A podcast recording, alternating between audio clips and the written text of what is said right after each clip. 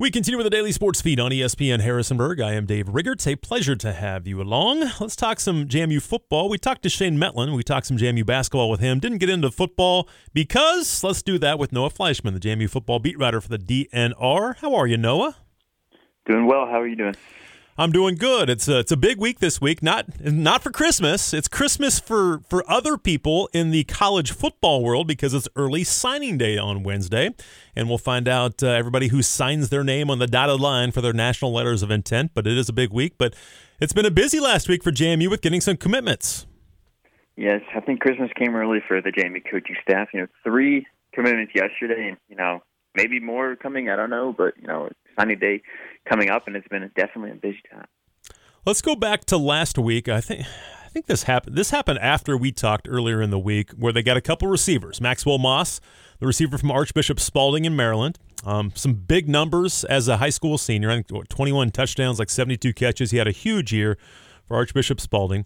And then they get the South Florida transfer, Omarion Dollison, who has some connections with Jordan McCloud, who could be the starting quarterback for the Dukes coming up next year, as he was at USF for three seasons. But um, what do you make of those guys? Let's start with uh, let's start with Dallas and the transfer from USF.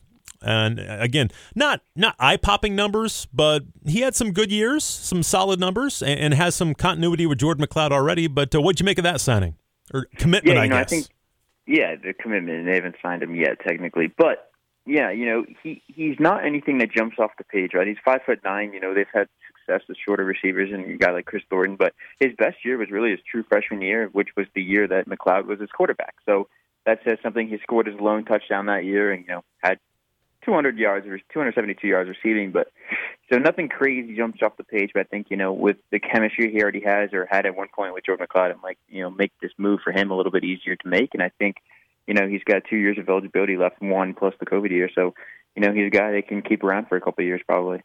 And Maxwell Moss, I know you did an article last week that was outstanding about him and Ibrahim Berry, the other receiver from Maryland that uh, that they were able to get a commitment from and will sign on Wednesday. But Moss had some monster numbers. Um, I think he's got a chance to be a pretty talented young man. Yeah, I mean, he you know faced adversity, didn't get to play much until this season, and then decided to you know go off and do what he did, score 21 touchdowns, I think over 700 yards receiving, and so I mean he played really well um, at Archbishop Spalding in Maryland yeah, he grew up with with Ibrahim Berry, another guy that is signed to JMU or will be signing to JMU, I should say, on on Wednesday. Um, so yeah, I mean, two childhood friends reuniting at JMU, both receivers, both tall receivers. Berry six five, Moss is six one. You know, JMU bringing in the height, and well, I guess we'll get to the other height in a little bit, but yeah. you know, I think that that helps out a lot. You know, considering this year they didn't really have that many tall receivers. It worked. Mm-hmm. But I mm-hmm. think when you have the tall receivers against these FBS DBs, it kind of help out a little more. You know, for folks that didn't see your article about Moss and, and Berry, kind of talk about what, what you found out about those two young men.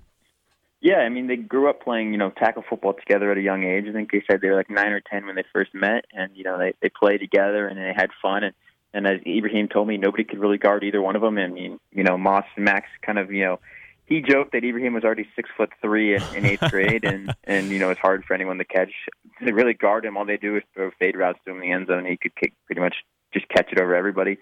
Um, but they're both really excited to be playing together, and and really excited to, to you know come to JMU and have the opportunity and and I think one thing that neither of them lack is confidence. They both told me, you know, they want to compete to play next year, and, and they think they're confident in that. And, and with this receiver room getting, you know, a whole lot of new faces, I think it might be an open competition. There's a shot mm-hmm. for them to mm-hmm. definitely break into it. No question about that. Again, Moss had a huge year this past year, so uh, they've got some I, I want to talk overall about the wide receiver room here in a second. I guess let's talk about the, the latest one. That's Elijah Surratt, again, Cheese's brother. Um, we'll find out if he's got a, a, nickname of any type of food or whatever. But uh, Elijah Surratt had a great year at St. Francis. Um, he has three years left, 42 catches, 700 yards, 13 touchdowns. And I was looking over his last, I think it was six games. He had 27 catches and 10 TDs and, and had a really big last half of last year. 6'3, 205, much different than, than, than Cheese. Um, I, I love this addition. I think this kid can be really good. Yeah, I think you know he's proven at the college level. Mm-hmm. It's the FCS, but it's still a college level. JMU it wasn't the FCS too long ago, and he's proven he can play. I mean, yeah, as you said, you know, you look at his numbers; they jump off the page pretty quickly. I mean, 121 yards against Sacred Heart, who was a pretty good team this year in the FCS. So overall, you know, 700 yards, 13 touchdowns. He had a three touchdown game in that day, and and I think that you know he bolsters this this this room a lot. Um, you know, he's six three, taller guy. Um, You know, he he's proven, and he's also got you know the connection with the JMU coaching staff, which I don't think hurts, and I think it may have helped a little bit having his brother on the team. And mm-hmm. one plays on offense, one plays on defense. So you may be saying that that must name a whole bunch next season. Uh, yeah, I think so too. That's going to be fun in practice when they get to maybe uh, go against each other a little bit. So it might be a little, little bit of smack talk during practice. We're talking with Noah Fleischman from the Daily News Record, talking some JMU recruiting. National Signing Day, the early one, is coming up on Wednesday when all these guys can sign their national letters of intent. But now let's talk about that wide receiver room. Again, last year it just it, it, wasn't a deep room. We, we knew what it was. It was Chris Thornton, it was Reggie Brown, it was Terrence Green, it was Devin Ravenel. And then, and then you had some guys after that that would get some snaps here and there. And that's it. Three of those four are gone. Reggie Brown is back, so they've got a veteran there. But now they've added three transfers. Phoenix Sproles, Omarion Dollison, Elijah Surratt. They've got tr- they've got some true freshmen coming in. Yamir Knight. Some people forget that that he committed a long time ago, but but he was the Delaware Player of the Year. Just won a state championship. Then you had Maxwell Moss, Ibrahim Berry, even a guy like Chris Lofton. He's an athlete, but but he did play receiver. Maybe he ends up being a receiver. May may not need him there. But they've got this room is completely changed and transformed, hasn't it? It has. I mean, they have six receivers between the portal and high school, and that's not including Lofton because we mm-hmm. don't know where he ends up. He could play defense, he could play offense. You know, we'll see where they put him. But of those six, four of them are six feet taller or or, or taller, mm-hmm. and you have a five nine Omarion Dollison and a five nine Yamir Knight, two speedy guys. I mean, Knight. You know, I don't think anyone really remembers him. He he committed on the Fourth of July, you know, a long time ago at this point. point, and, but he had a great senior season.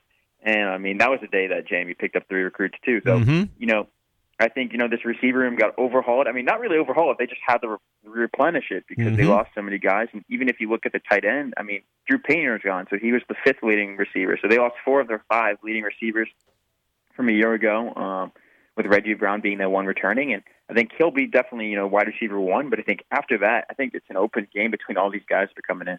It's going to be very, very good competition to see who can get some reps and, and, see who pans out. Again, some of these guys may not pan out. We've seen that happen numerous times. So um, it has become a much. It's been. It's become a pretty deep wide receiver room all of a sudden when we weren't sure what the depth was going to be at that position. But we saw them offer a lot of guys, and I think they've got some really quality guys coming in. So again, there could be more. We'll, we'll see what happens as uh, as we continue. But again, we're talking with Noah Fleischman from the DNR. Also. Gannon Weathersby who is a linebacker slash safety. He's not a he's not a big kid. He's like 5'11", 170, something like that. They list him at safety linebacker, um, but an athletic kid was was a guy that was committed to tech, Tennessee State, um, but now going to come to JMU. I think this guy seems to be a, an athlete too that that is kind of freakish and can do some different things um, at some different positions on defense. Yeah, it seems like they're going to use him more of a linebacker. I guess that's what his graphic that JMU mm-hmm. kind of sends the athletes. So seems like that, but he had 138 tackles, 25 TFLs, four sacks, five pass breakups, and an interception during his senior year, where they won the national or not the national, they won the state title in Georgia. You know, he's from the Atlanta area, so that definitely helps. And I think you know bolsters the linebacker room, which is already young, but I think he brings some good talent and could kind of try to break into that. And you know, there's a lot of young guys there and an opportunity.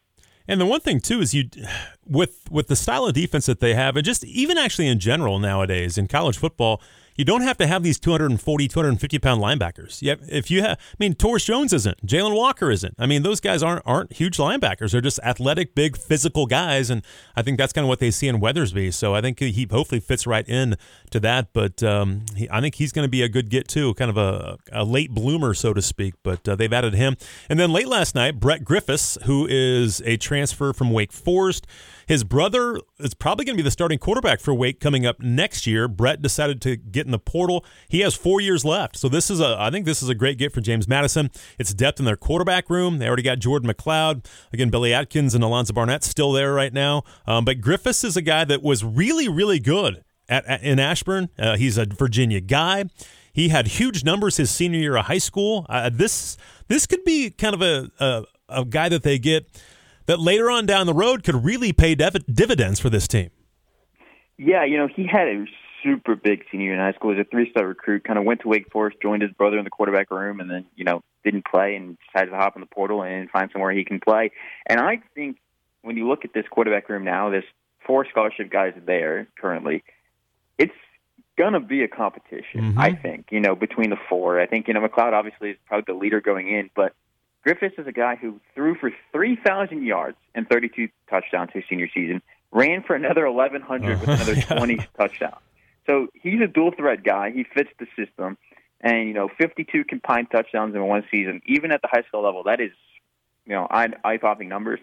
And I think he has, I, I, I don't want to say it's too, might be too early to say, but I think there's a possibility he could try to push for the starting job um, just based on those high school numbers, the way that he can play. And, and he's been in the Wake Forest system. He kind of, you know, has a year of college football practice, knows the knows the deal. Mm-hmm. So the college game isn't anything new. He hasn't played in a college game yet, but the actual, you know, routine day to day stuff he he already has down, which I think helps, especially as a quarterback trying to learn so much. So I'd assume he'd show up on campus in January. I'm talking to him later today, so I'll kind of figure more of that out. But you know, I think you know it might be early to tell, but he's got a shot at least to push for that second spot. Maybe you know can try to push Jordan McCloud in, in camp. Yeah, I think he might. I mean, his numbers were, were eye popping as you talked about, and again, he went to Wake for a reason. Three star kid, and we'll find out. But um, they've got good competition there now to to push to see who's going to be the best. And as you talked about, and you've got an article coming out, and, and I guess preview a little bit. I don't want you to give anything away, but you had, you had a chance last week to, to sit down with Coach Cignetti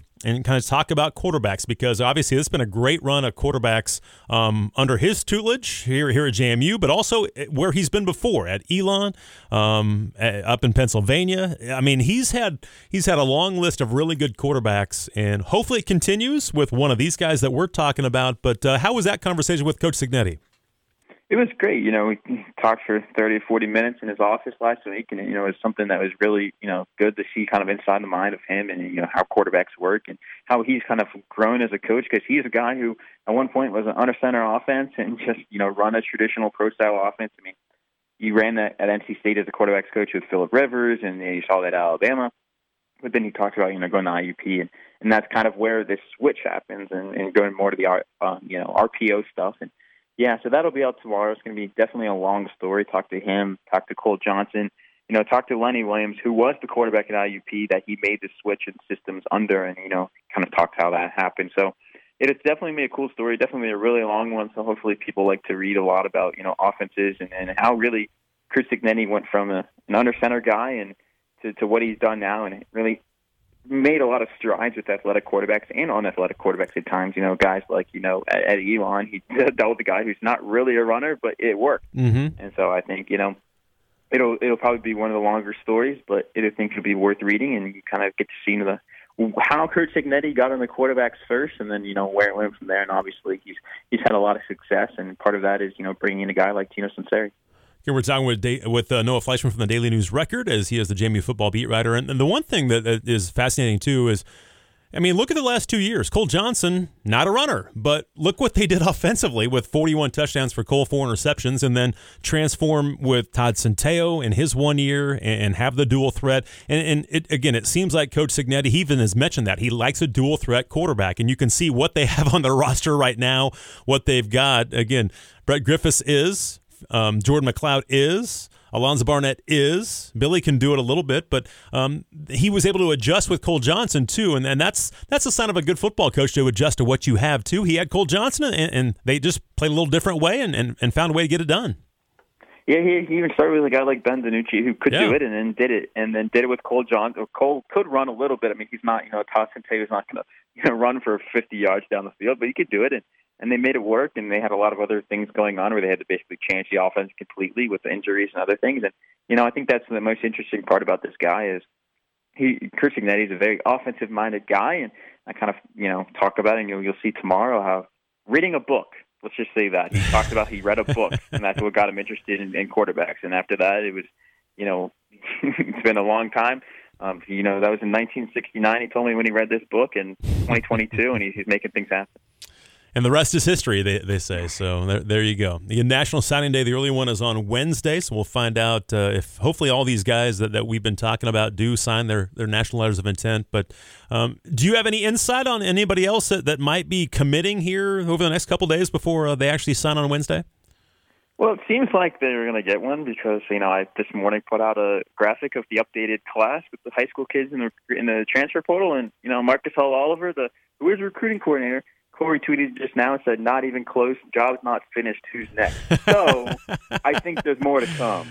And I mean, there's another signing period in um, you know the new year, so there's obviously time to, to get more guys, but seems like they're not done.